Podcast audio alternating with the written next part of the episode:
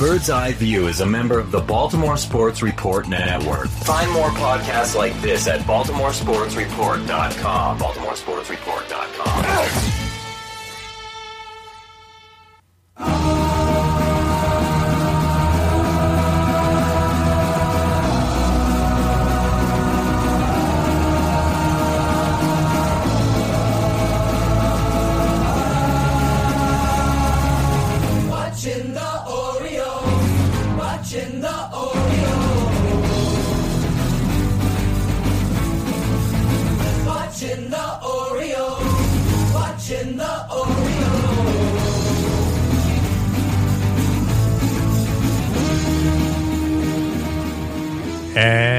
back to Bird's Eye View. When it comes to the Orioles, this weekly podcast is your official source for a lack of insight and basis opinion. Today is August 3rd, 2015. This is episode 133. I'm Scott Magnus, and I'm here with my big boy, my color commentator, Jake English. For those listening to us, you should be finding us at birdseyeviewbaltimore.com, but you can also check us out at Baltimore Sports Report. Check them out uh, daily for Baltimore Sports Today, a daily pod- podcast from Zach Wilt and Javi Burns. And tune in all season as we come to you with BSR post game lives, except for this week. Little West Coast trip is not going to let us stay up till two o'clock in the morning and talk to the two or three people out there. So pregame shows? Maybe pregame shows. And they should be a little bit quicker too because Jake can't overanalyze a single defensive play for about 10 minutes. It's impossible. Yeah. Uh, you should also be following us on various third party applications such as Stitcher, Miro, Double Twist, and iTunes. Please, folks, if you're out there, give us a review. Link the show to some friends. You know, if they're looking for something to do in the office and, you know, they really don't want to do work, say, hey, I know this podcast and uh, they really don't talk about baseball. So why don't you go ahead and listen to them, especially if they're a big fan of 1960s B side English, uh, British Invasion albums. Uh, check us out on social media too at facebook.com slash bvcast and follow us on Twitter at Bird's Eye View BAL and also spread the message that we're on there as well to your fan, friends and family. With that, let's over to the drink of the week. Jake, Very important drink of the week uh, this week. Uh, I, I am uh, going a little different today. Uh, I'm having myself a fielder's choice, and uh, we're not going to talk about this beer right now.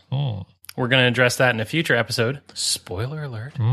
Uh, instead, I want to talk about the most important part, which is the glass. Yeah.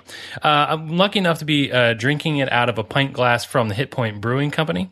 Uh, a friend of the program, Chris Maurer, uh, helped us uh, make the introduction. And though the beer is currently not available in, in the land of uh, pleasant living, it's, it's currently available in Hanover, Pennsylvania.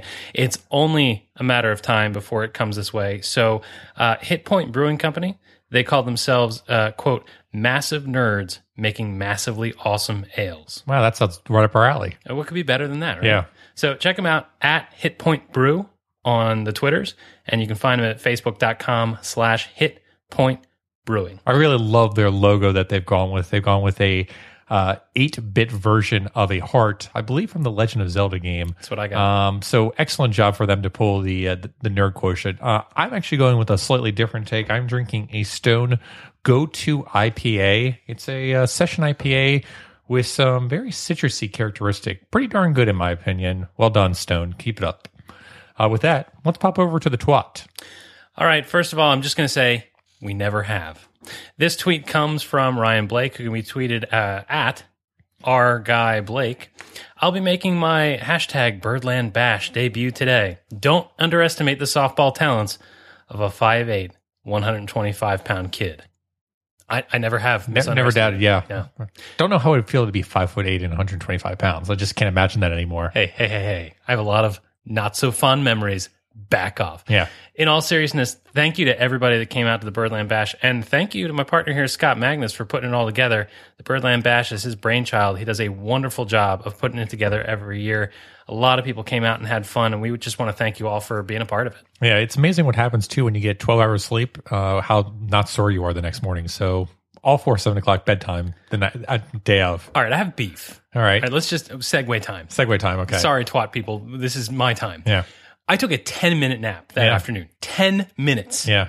My wife takes a picture of me, passed out on the couch, puts it up on social media, and makes fun of me all night. And then it got broadcast all across Baltimore Sports Today during their podcast. And they talked about how you fell asleep on the job and everything. 10 so, minutes. Yeah. It was a 10 minute nap. You have a tendency to fall asleep on that couch. I do. Yeah. I do. But like with most things, it didn't last long. Right. But again, thanks everyone for coming out. We had a great time. We'll certainly be doing it again next year, having a softball event. It's really great to see uh, everyone come together as a community. It's not about winning or losing because pretty much the score was forgotten at the end of the game. Um, it was just mainly about having fun and uh, throwing some sunflower seeds up in the air every single time Jake threw a home run ball. Of which there, There are many, yes. All right, our next tweet comes from Buster Olney, who of course tweets at Buster underscore ESPN. I should say former guest of the program, Yeah. Buster Olney. Uh, he tweets as follows: MLB attendance this season, two thirds of the teams averaging about thirty thousand or more, with a uh, link to ESPN's attendance numbers. Scott, I thought this sport was dying. Um, yeah, okay. Did the NFL send any of their uh, media interns to cover this story? No. Oh, okay, okay. Um, Next tweet, this goes into the won't stop people from complaining about the rental uh, next year, though. This comes from Dylan Atkinson, who was a member of the Birdland Bash and hit multiple home runs off of you, Jake. You can follow him at D Atkinson OU and says, according to at MLB Pipeline, Zach Davies goes from being Orioles' third best prospect to Brewers' 11th best. Mm, it's a little bit of a delta delta there in terms of changing from one organization to the other, but It well, does it say something about this organization though? yes. Yeah, I, I agree with you. Uh, next, we have a tweet that is all about hard choices. And when it comes to hard choices, we go to our friend uh, Jabby Burns from the BSR podcast, also from Baltimore Sports Today over at BSR. Uh, the tweet is as follows at Jabby Burns. Hard to root for the Blue Jays. He actually calls them the BJs, but I was Yeah. going to leave that be. But the Twins are in the wild card spot. Hashtag conflicted. This is a terrible tweet. No, no, no. I've got one better. Okay. Here's hashtag conflicted. Who do you have in the Blue Jays slash Royals kerfluffle? Uh, honestly, I have Royals. Really? Yeah. Because I got the weather. Yeah, I know. and too bad I was playing in a dome. now, speaking of which, uh, Hardball Talk posted something on their Twitter. Uh, you can follow them at Hardball Talk. Yordano Ventura calls Jose Bautista a nobody and accuses him of sign stealing. Okay. Yeah, there was a little bit of a, you know, few tweets put out there in Spanish and then it was deleted, but it was basically calling out Jose Bautista for uh, being classless and stealing signs and uh, being a nobody. Not the first time he's been accused of any of that, by the Yeah, way. but I would actually recommend anyone that really wants to get a good laugh go look at uh, look for the video with Greg Zaun responding to Yordano Ventura, and uh, that's pretty amusing in my opinion. So this is a no. an- Oh, That's in- This is an interesting example of uh, uh, Toronto once again fluffing its feathers and thinking they're much better than they actually are. Okay. All right. Next, I want to go to a tweet that happened uh, way earlier in the week. This is back on the 27th of July, so of course it's it's no bueno anymore. But this comes from Jayson Stark, and we talked about this on the previous podcast. Yeah, Uh, he tweets at Jason St. Um, sources colon. That's a very bad sign. Hashtag Padres and hashtag Orioles have discussed deal to send Justin Upton to Baltimore. Possibly could expand it to include uh, San Diego starters Ross slash Cashner. Hmm. None of those guys got moved. No, no. This is what we like to call feeding frenzy tweets. I would agree. All right, next tweet, Jake. Do you want to introduce this one? Sure. Uh, the next tweet we have is uh, from seductive Tommy Hunter. And uh, lis- listen, girl, it's not seductive. No, girl. The, the tweet is as follows.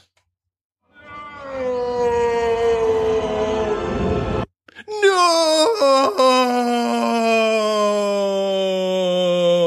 120, 140 characters. 140 characters of foes. Yeah, Ah, seductive Tommy Hunter. poor, poor, barely seductive. What's Tommy he going to Hunter. do? Uh, I think that's the big question that everyone wants to know is what is going to happen to seductive Tommy Hunter? I'm hoping he personally keeps tweeting uh, in a Cubs jersey, basically. Well, no, I, I'm going to argue with you on that one. First of all, Tommy Hunter may wear a Cubs jersey right now, and he may wear another jersey some other day. But that's Tommy Hunter.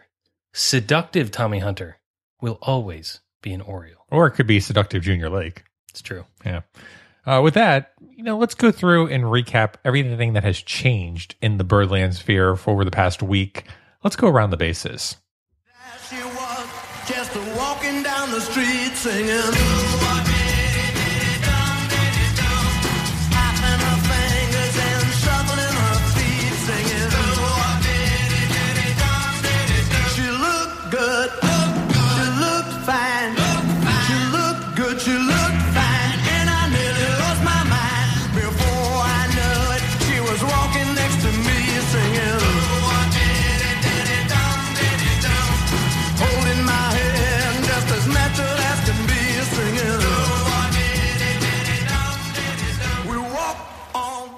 With the flurry of roster moves, people are now standing next to us that we really weren't expecting just a few weeks ago. Let's run around the bases and cover the moves. So let's start at first base, Jake. The big move has to be the Orioles trading for Gerardo Parra, giving up Zach Davies in the process. Gerardo Parra is posting a 322, 366, 512 slash line with 139 weighted runs created plus and has to be a major positive addition for this team, especially with the down performance in the outfield. But the Orioles gave up Zach Davies, who ranks as a top 80 to 140 prospect and is likely, there's discussion whether he's the third best prospect or up to the sixth best prospect, but he's, I think, clearly behind Bundy, Harvey, and Chance Sisco based off all scouting reports. So I'm going to put him as the fourth best prospect right now in the organization. I'll take it. Yeah, it's fair. Um, was it worth it to give up on the fourth prospect for a two month rental of Gerardo Parra? And did we learn anything from last year's trade of Eduardo Rodriguez? Well, let me answer your last question first. Did we learn anything from last year's trade for Erod? Um, yes, and this is what I learned. Fans, regardless of whether or not it was the right move, are going to complain on both sides, no matter what happens. If the team stands pat, fans are going to be upset. They're going to complain. If the teams make a move, they're going to be upset. They're going to complain. I'm still a defender of the Andrew Miller trade. I thought it was a great trade. We had to part with a guy who could very well be a good pitcher in this league. Yep. But we made our best effort to go out and win the World Series. Okay. The Orioles are probably in a much weaker position this season, and they're just trying to make the playoffs. But I think looking realistically at 2016, this is probably the best chance for a while to make the playoffs. So, absolutely, I think go ahead, do what you can without totally mortgaging the future to make that move into the playoffs because at that point it's a crapshoot. If you look at Zach Davies and you look at how he's projected, he's definitely going to get to the major leagues. There's no question about that. It's a question of is he going to be a back end starter or is he going to be in the bullpen? Personally, looking at his stuff, I think he could easily be a number four, number five starter. But the question is, how much is that worth it to you to go and have a club controlled number four, number five starter? Um, it looks like the Orioles have a lot of them in the arsenal right now with Mike Wright, Tyler Wilson.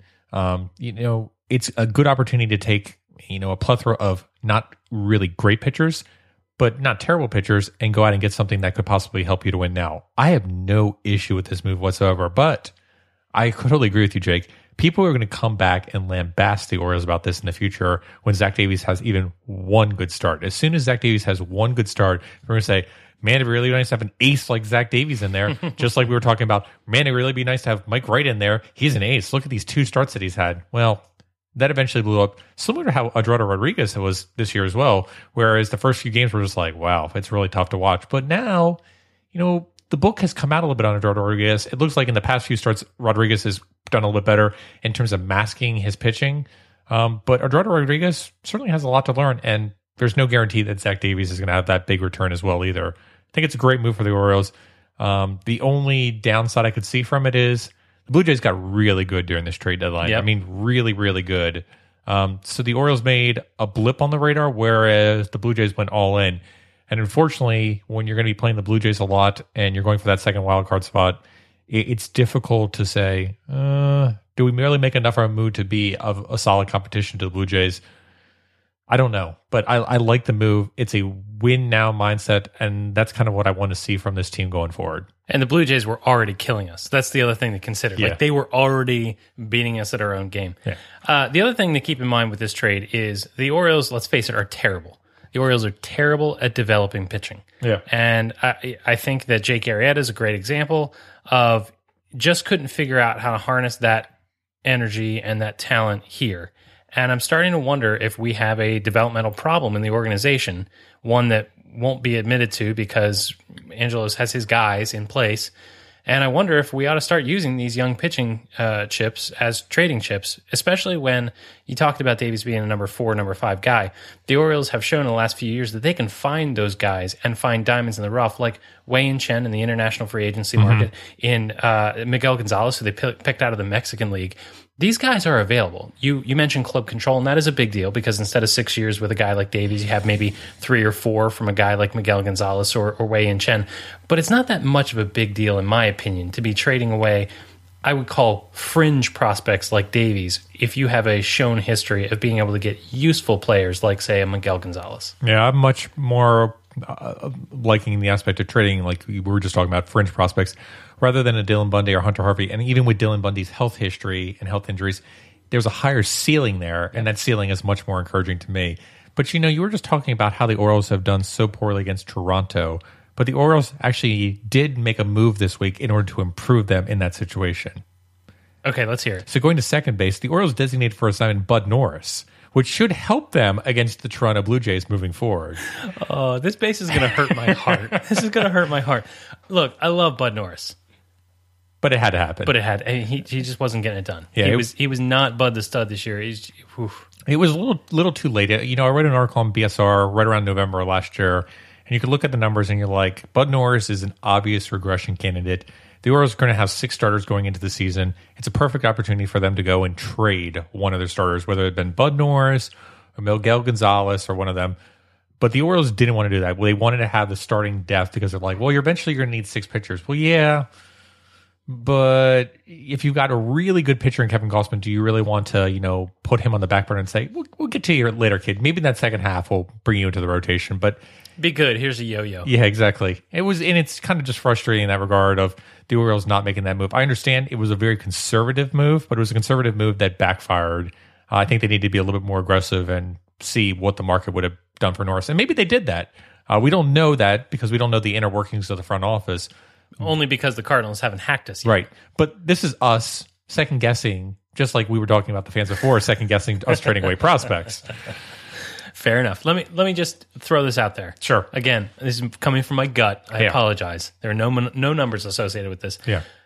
uh, Bud Norris could not have been better about it in Yes. the way he handled it and reacted. His social media presence. Yep. Uh, Make I- comments like Kevin Gausman deserves a spot in the rotation, which has to be hard to say. he he apologized to the fans for having it having it gotten this far. yeah. I mean, Apologize for getting sick. Yeah. Yeah. It's it's tough. I mean, he's definitely a good character, a good personality. You know, when we saw him in FanFest, I was just like, that is a guy that really impressed me at FanFest. And it's gonna, it's really hard for me to be like, oh, it's hard for me to say goodbye to him. Like even during the offseason, for example, he was all on social media about like, hey, look who I found. I found Eddie Murray, or hey, I went to this Orioles function, or this. He did everything in his power to basically support this team on and off the field. It just he couldn't do it on the field. I mean, he tried his best, but he just wasn't very good this year. All right. Let me ask you. Uh, it was his contract year. Yeah. He came off winning 15 games. Yeah. Which is no slouch. No. He was a big important part of the run in the playoffs. Yeah.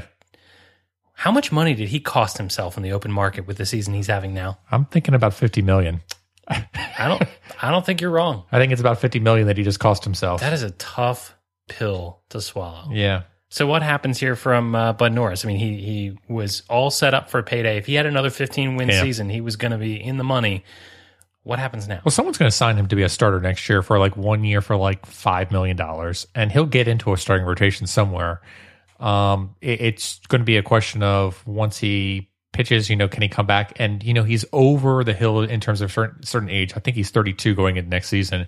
So there's going to be questions about, well, how long of a contract can we really give him? But I think if we'd had a good season coming off this one, you were looking at a three year deal for close to $50 million. Do you think the future for Bud Norris is a starter, or do you think he's a bullpen guy? Um, I think that next year will determine that. Um, Mm-hmm. but I think if they do a one to five, I think that they can start him off in the rotation and then move him into the bullpen, and then he might become a bullpen arm at that point. Sure. But I think he still is a starter going into this offseason in his in his contract year. Okay, I think he still has years in the league because I think he can be an effective reliever. I think he can be too. I just think that I don't think the ship has sailed on him being a starter just yet. you you may be higher on Bud Norris than I am. I am I'm high on him. I just don't think he is, was as good as he was last year. But I think he's a serviceable number four, number five starter. I have to ask the question. Yes. I'm required by law as an Orioles podcaster to ask this question. Okay. Do you think there's any chance that we'll ever see Bud Norris again in an Orioles uniform? ever in an Orioles uniform. I don't think it'll happen next year, but I don't see it as unlikely of saying if Mark Hendrickson can come back and work with the Orioles during spring training, there's no doubt in my mind that we could possibly see Bud Norris in spring training one season when he's like 42 years old. All right, that's not a bad answer. You, you navigated those waters well, sir. But no, he will not be with the Orioles next year. All right, let's let's go to the other side of second base. The the the turn The around turn, second yeah. base, if you will. Tommy Hunter. Yes. Traded uh, for Junior Lake uh, to the Cubs. Um, Jake, I hear have you in the notes here of saying it wasn't a huge surprise that he was moved. I think to a lot of Orioles fans, it was a big surprise. I think if you looked at who the Orioles had to trade, especially because the cupboard was so bare, that Tommy Hunter was one of the few assets that the team had that had a great deal of value because regardless of the Tommy goes boom thing, I think that Tommy Hunter was putting together a good season, and he's also showed people that he can do a lot in this league. He's got a track record too of being a pretty effective reliever. Even when he failed out as a closer, he still put together a really nice second half of the season. And, and look what he can do. He he can get high high heat. He can blow it away. You know, throw nine straight fastballs and get you out. But he also has a starter's complement of pitches that isn't good three times through the order, but for two innings or just a single inning.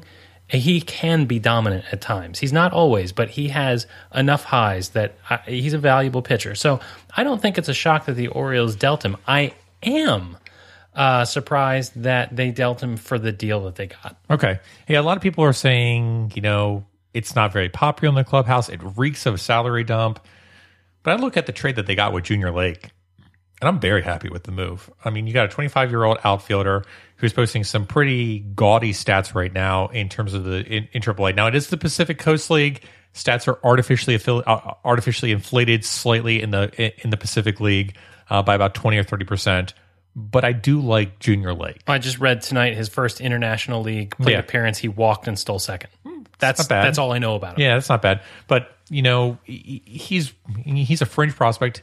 He'll probably be a fourth outfielder at best. But I mean, what were you really expecting to get from Tommy Hunter any walk year? I guess the question that a lot of Orioles fans are asking is, you know, why didn't we keep Tommy Hunter? If we're buying with Gerardo Parra, why wouldn't we keep Tommy Hunter in the bullpen? And you know, I've had people, I've heard you know stuff on the fan where you know Steve Davis and Ken Weinman say, well, there really was no need for it. If the Orioles want to be win, they shouldn't be trading away Tommy Hunter, and they discount the whole aspect of the Norfolk Shuttle. And I can't believe that people are discounting that that actually watched this team for multiple years.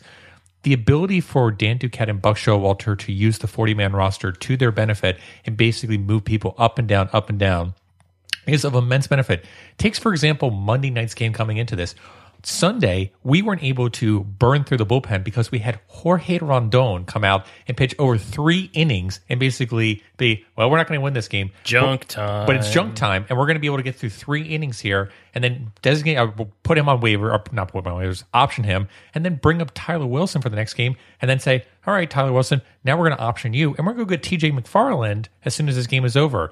This is how the Orioles have survived and succeeded for so many years now. And for people that watch this team and they can't get that, it drives me insane. They're like, we should have gone out and got Justin Upton. It's like, that team, this team is not going to do that. They don't have the prospects to do that. They don't have the ability to do that. They are going to use their 30 man roster and they're going to use it effectively in order to win successfully. They're going to minimize players that are playing poorly, and they're going to say, you know what, you're not quite doing it for us. We're going to option you down. I'm actually surprised that Ryan Flaherty didn't get optioned down when he was being doing so poor. Interesting note: Ryan Flaherty is the third catcher tonight uh, since Joseph and Wieters are in the lineup. Does not shock me. Yeah, it does not shock me, but it's just really interesting that people don't understand how effective and how big um, that Norfolk shuttle is. Another point of note for this: Tommy Hunter, projection wise, was going to be averaging around 0.2 WAR for the rest of the season.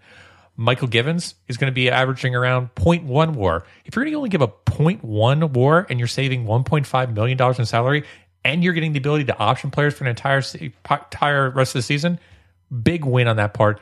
Not to mention too, it allows Jason Garcia to come up. You able to get his service time in. Means you get to keep another Rule Five draft pick, put him back down into the minor leagues next year, and see if you can make that 96 to 98 mile per hour fastball actually work over the next few years in the minor leagues. And the other thing to keep in mind is it's not just good for the bullpen. And you use the key name, as far as I'm concerned, in this next road trip, Yep. and that's Tyler Wilson. Yep. Because Tyler Wilson is not just going to protect the bullpen, he's also going to protect the starting rotation. Chris Tillman, with his turned ankle, can't make a start, which means that we can bring up Tyler Wilson without having to DL anybody because we have the roster flexibility to send people up and send people down. And the bullpen and the offense covers a mediocre rotation. That's been the way that this team has won since 2012. I think you hit it right on the, the nail on the head. Um, a couple things about this Tommy Hunter move. Um, first of all, it, it, at some level, it's good for Tommy Hunter. It's close to home. Uh, I've read that he, he's got a, a sick mom uh, there in Indiana, so it's a it's a close trip for him. Um, but I, my question to you, Scott, is this: Are the Cubs the anti Andy MacPhail Orioles? Oh yeah, Doesn't it seem like everybody from Baltimore is ending up in the Cubs? there's no question that this is you know when we were with Andy MacPhail the Cubs kept coming to the Orioles and it's like gosh what kind of arrangement do we have? And now it feels like it's the exact opposite. It's like well this Oriole didn't work out. All right send him to the Cubs. It'll work out pretty well for him. And it is working out well for yes. him.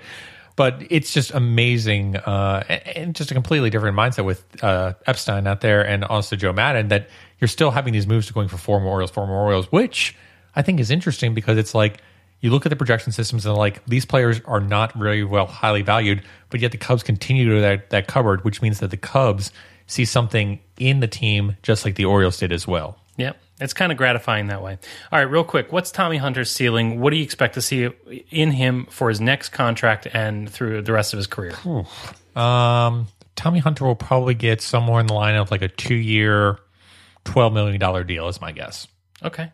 Fantastic. Maybe ten to twelve million, depending on how well he does for the rest of the season. But I think two to ten to two years for ten to twelve is pretty fair for him. I'm going to ask again. Yes. Ever again in the orange and black? Much better chance than Norris, but I'll say no. All right, I agree. All right, can we uh, can we go ahead and make the turn and get to third base? Yes, we can make the turn and go to third base. Go ahead. I'm going to ask you, Scott, uh, because I feel like you know you're the numbers guy. You've got a good grip on the rules of baseball, so you know the distinction between the non uh, waiver trade deadline and the, the trade deadline that exists on August 31st. There can still be moves made between now and then, uh, particularly if the, the players are going to be on the roster in the playoffs. Are the Orioles going to make any additional moves in August? I say yes, of course. Um, I think that the Orioles are going to go out and get another outfielder. I think they're going to go get Marlon Byrd. That's just my personal opinion. I think they're going to work a deal with the Phillies, and Marlon Byrd will become a member of the Baltimore Orioles, probably replacing Travis Snider or Nolan Reimold in the future.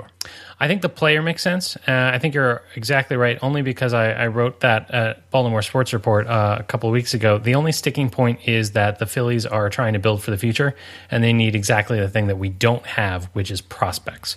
Um, that's the only blocker I see. Otherwise, Marlon Byrd is a slam dunk for you know meets the needs of the Orioles. Right. All right, home plate. Yes, home plate. I'm going to get to home plate a little differently. Uh, I wrote earlier this week about it. So it's going to be like a David Lough tripping, going across third base, and then scampering back to home of third base. I'm thinking Jack Cust stumble. okay, that's a really bad image in my head. You're welcome. Yeah.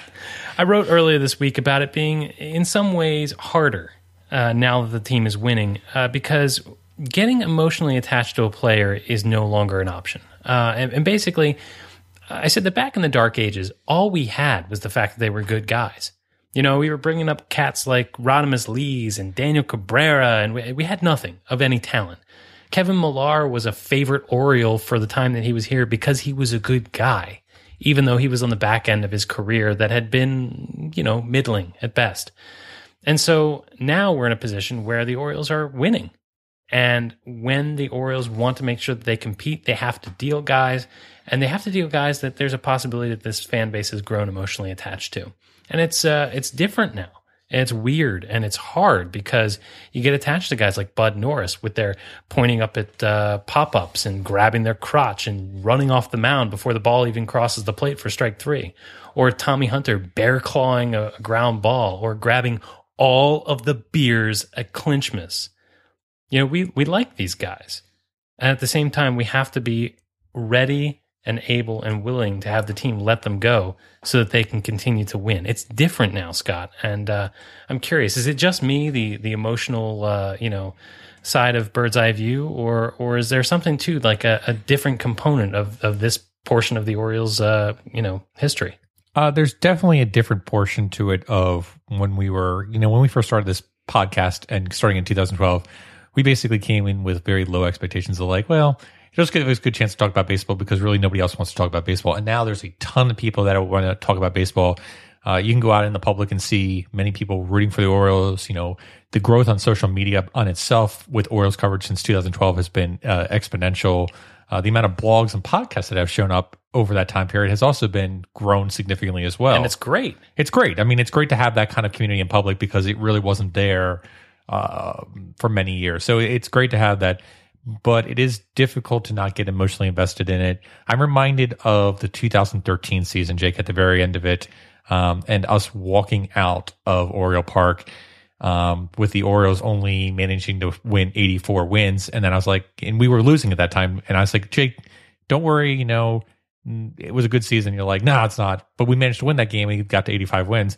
But you had a very negative opinion on the 2013 season because 2012 happened, great. 2013 happened, and it was kind of a letdown. But then 2014 happened, and it was great again. And I'm just preparing you that it could be 2013 all over again. I'm trying very hard to put that in perspective. Well, Jake, I, I prepared something for you, and it's a quote. I think this is appropriate for you going into the 2015 season. And this the quote starts as this: "The true man wants two things: danger and play." Now, the second part of this is for that reason he wants women as the most dangerous plaything, which I think is appropriate. Are you calling the Orioles my mistress? I am calling the Orioles your mistress. Who was the quote by? Uh, that would be from Nietzsche. All right. Fair enough. So we've gone to Nietzsche. It's uh, it's Baltimoreans. Welcome. Folks. Yes, it exactly. Let's is. get stupid. That's right. Your wife actually might listen this week now. no, no, not going to happen. All right. With that, let's uh let's talk about maybe. You want to go back to 2013? I do. All right. Let's go, Desperately. let, us go back to 2013 and uh, talk over some details. So let it be. Why don't we not make a fuss and get crazy over you and me? Here's what I'll do. I'll play loose. Let's not like we have a date with destiny.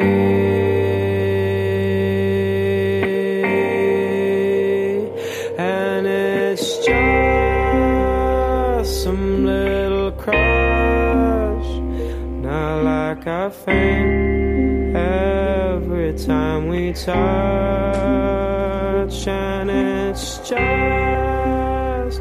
All right, before we get started with this segment, I would just like to point out that I picked out a fine song for the segment, and Scott Magnus overrode me, and he was exactly I was right. exactly right about this one. We're going to talk about and Dave Matthews. I mean, we're going to talk about Chris Davis or Crush. crush. I mentioned in my uh, tragic rewriting of Paul Simon's 50 Ways to Leave Your Lover that you don't seem to see Crush much. Uh, Chris Davis seemed to have lost his way from 2013. But I'm going to tell you, Scott, I'm beginning to suspect that Chris Davis is back. And when I say back, I do not mean his 2013, whatever you want to call that. I want to say that he's back as a productive member of this team. And I want to look at what's happened in the second half of the season. I went back and I looked at the last 30 days of the season, Okay.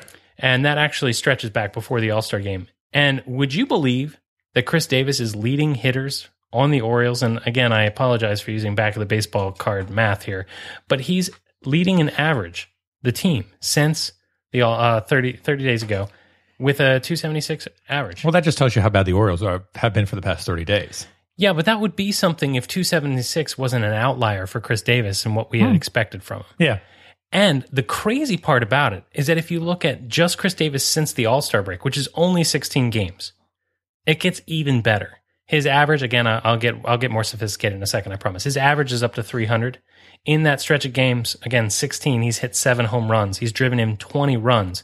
His walk percentage is 10. Oh, he's still striking out uh, 30% of the time. But he's not striking out 40% of the time like he was earlier this season. his ISO in those 20 in those 16 games is an astronomical 383. Yeah. All right, his weighted runs created plus is 185. His his WOBA is a, a embarrassing 439. And Yeah, that's that's wanna- some that's some crushing right there. you want to put that in perspective. Obviously, the average for weighted runs created plus is 100, and the average uh, for WOBA is, I think, 320. yeah, He's- he's- 320 to 330 ish. Yeah.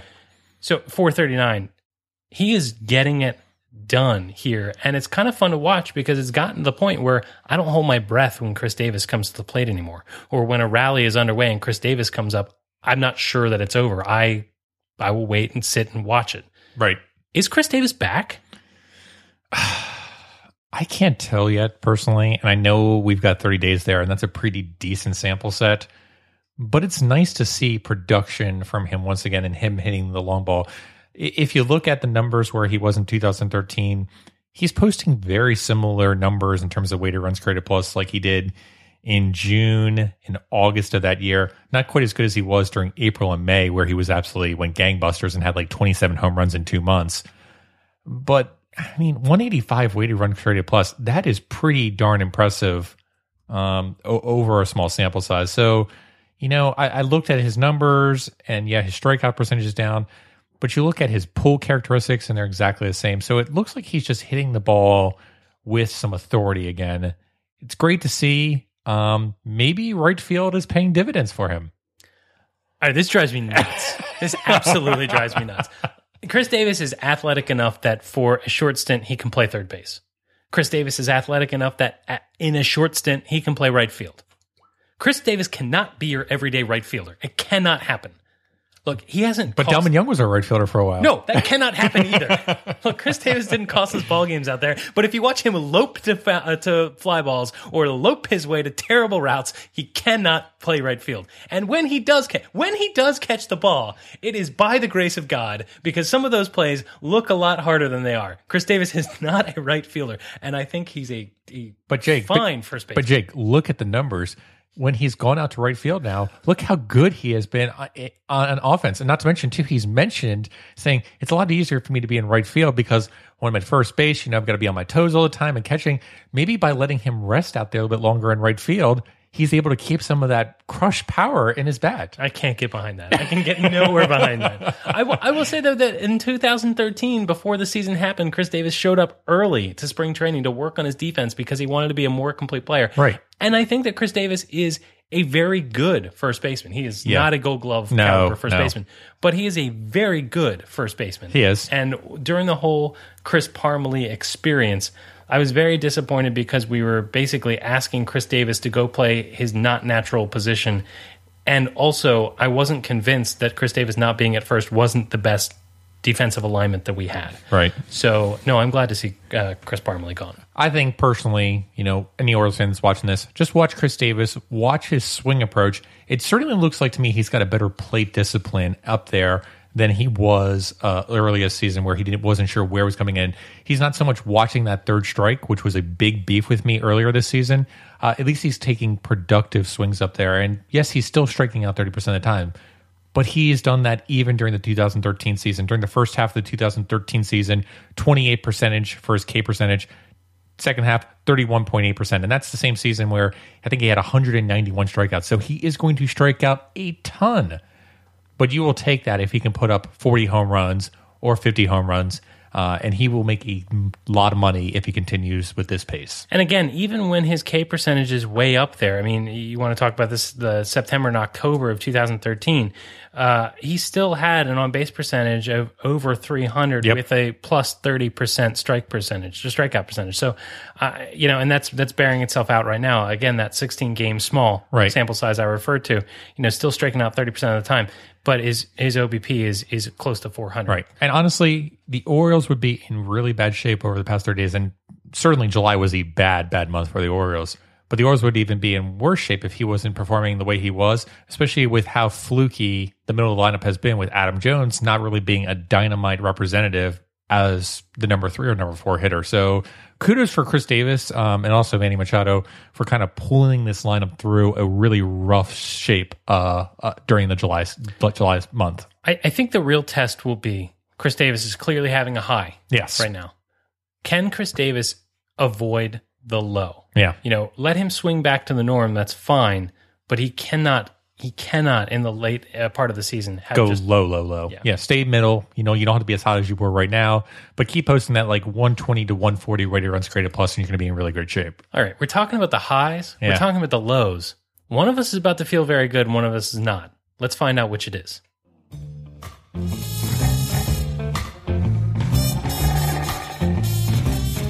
Gosh darn it. When to kissing, I just gotta keep insisting, oh baby. You sure do swing. When it comes to kissing, I just got to keep insisting on daddy. You are the king. Baby, you've got me beat up and down, inside out and across.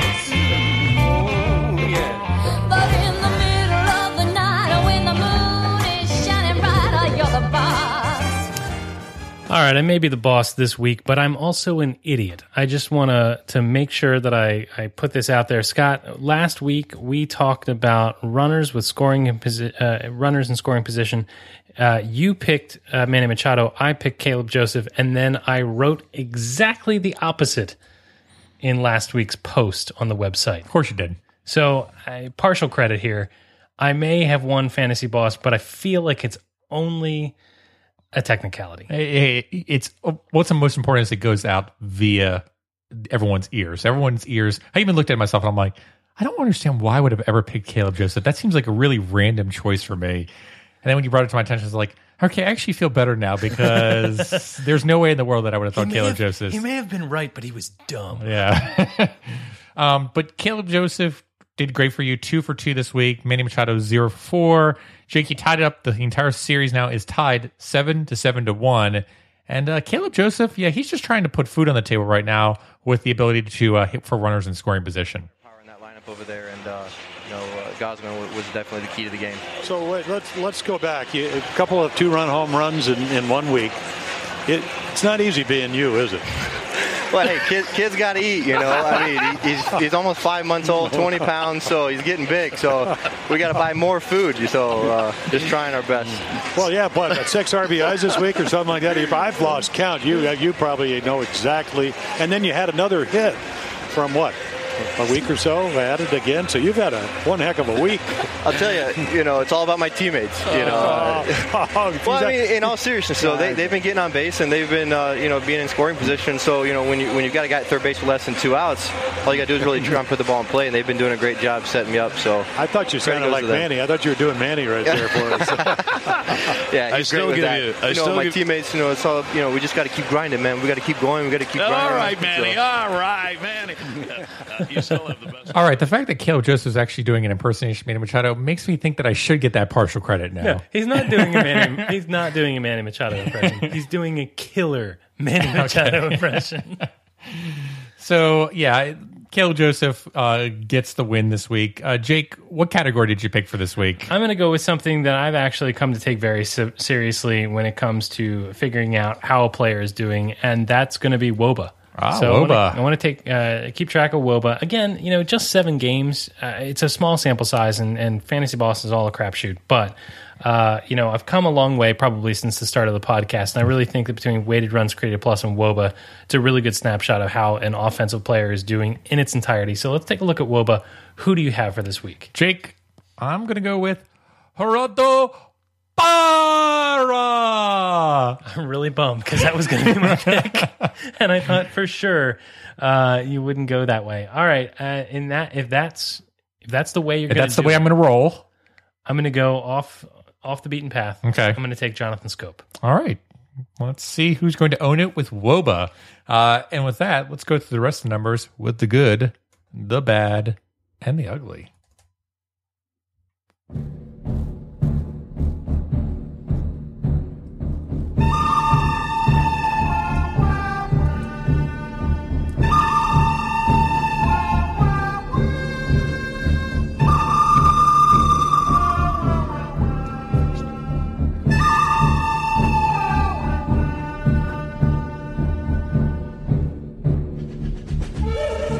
That's right, folks. It's time for the good, the bad, and the ugly. I'm going to start this week. Good is going to be Kevin Gausman. In two starts, he went 14.2 innings pitched, 6.75 Ks per nine, 0.91 walks per nine, 1.23 ERA, 2.67 FIP, 3.07 XFIP.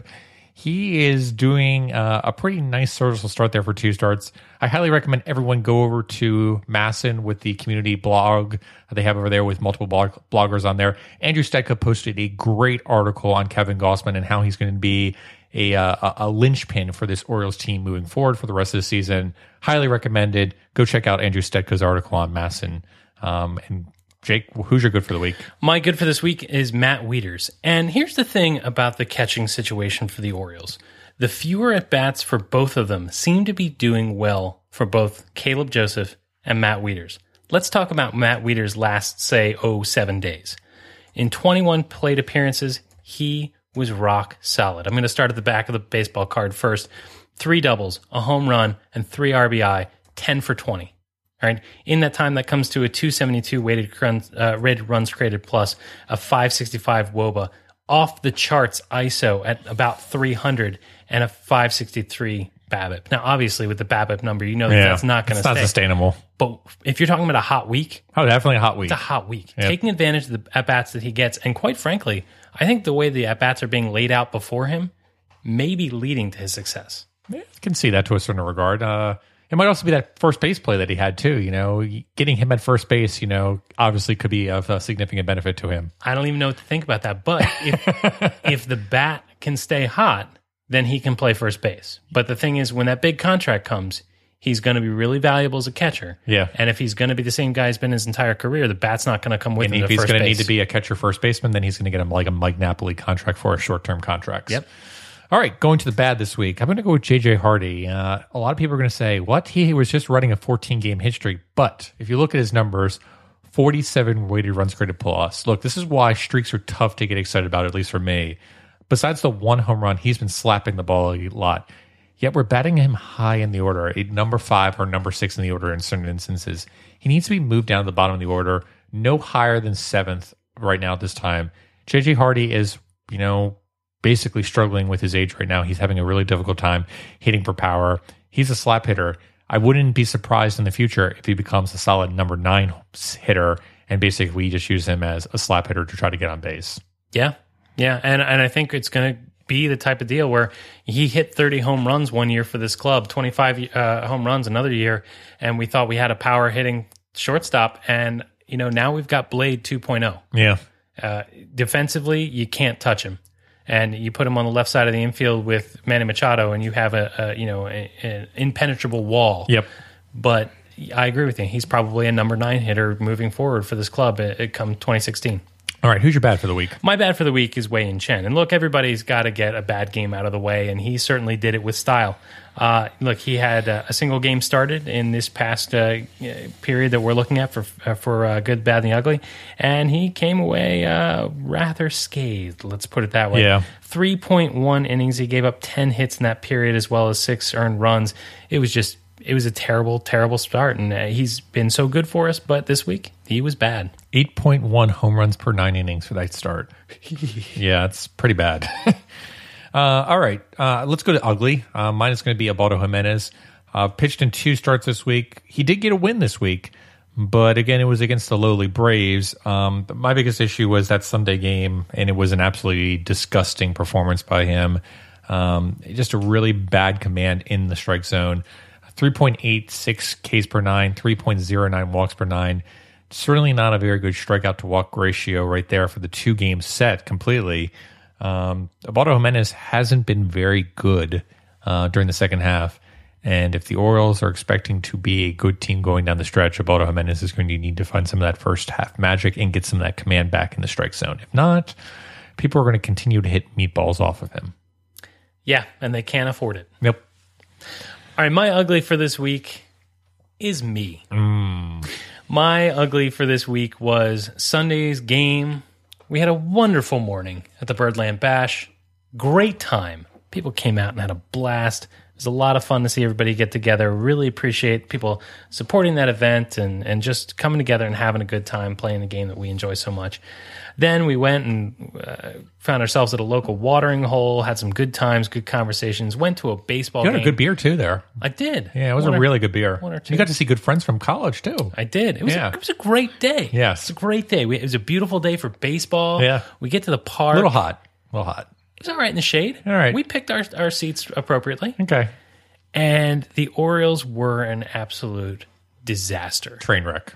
And I let that eat at me. To be fair, they played really, really bad. Just sloppy fundamentals. But you know what? I failed to put it in perspective in the fact that the Orioles won five out of seven games in that homestand. Yes. in the fact that uh, as bad as July was in comparison, the Orioles are flying high.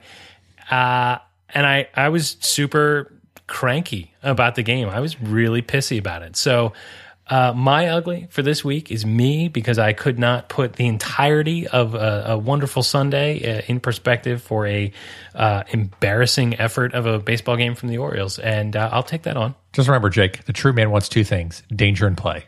Danger and play. Are you calling the Orioles my mistress? I think that's what you're saying. They're def- definitely calling them your mistress. They were they were ugly. Yeah, they were very ugly on Sunday. All right. Well, with that, I think it's time we go ahead and blow the save. Uh, I'm going to blow the save with uh, a little bit of a spin here, and I think Jake is going to be surprised by this.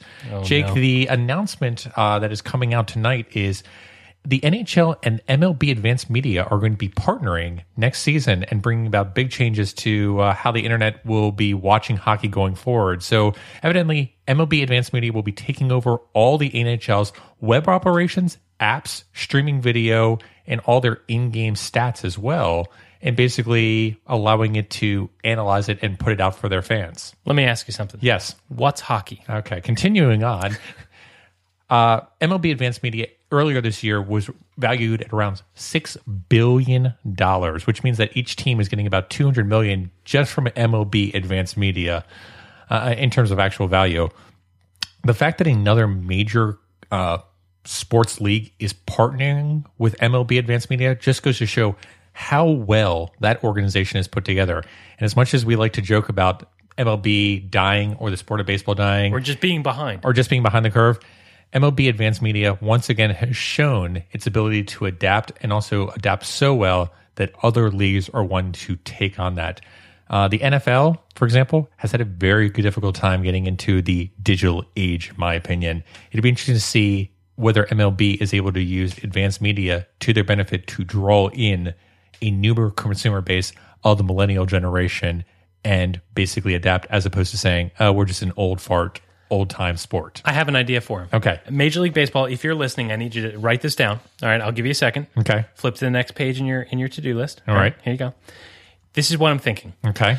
There are probably a lot of hockey blogs and podcasts out there. All right. So what you need to do is you need to go to Apple and you need to serve a cease and desist for every fan produced hockey podcast you can find so that you can bring your own substandard product into the market and therefore make all of your fans less thrilled with your product. That I think that's a winning strategy. Just focus on hockey, though. Not a, on a non baseball podcast, though. Now, is that the one with the horse or is that the one that play in the pool? Uh, yes. All right. Well, with that, I think we've talked enough about hockey for pretty much the rest of this podcast for the rest of our lives. You're welcome. Uh, yes, exactly. But I thought that was an interesting thing to end the show with.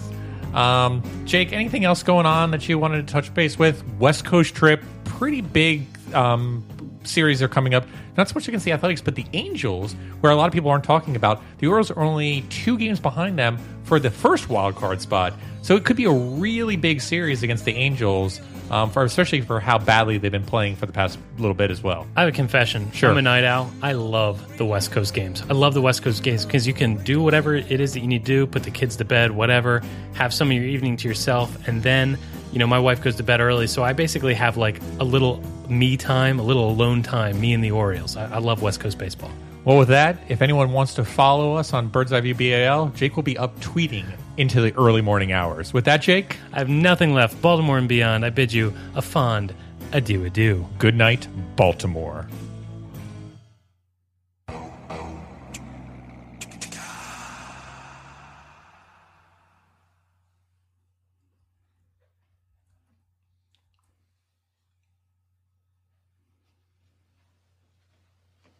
Still here? It's over. Go home. Go.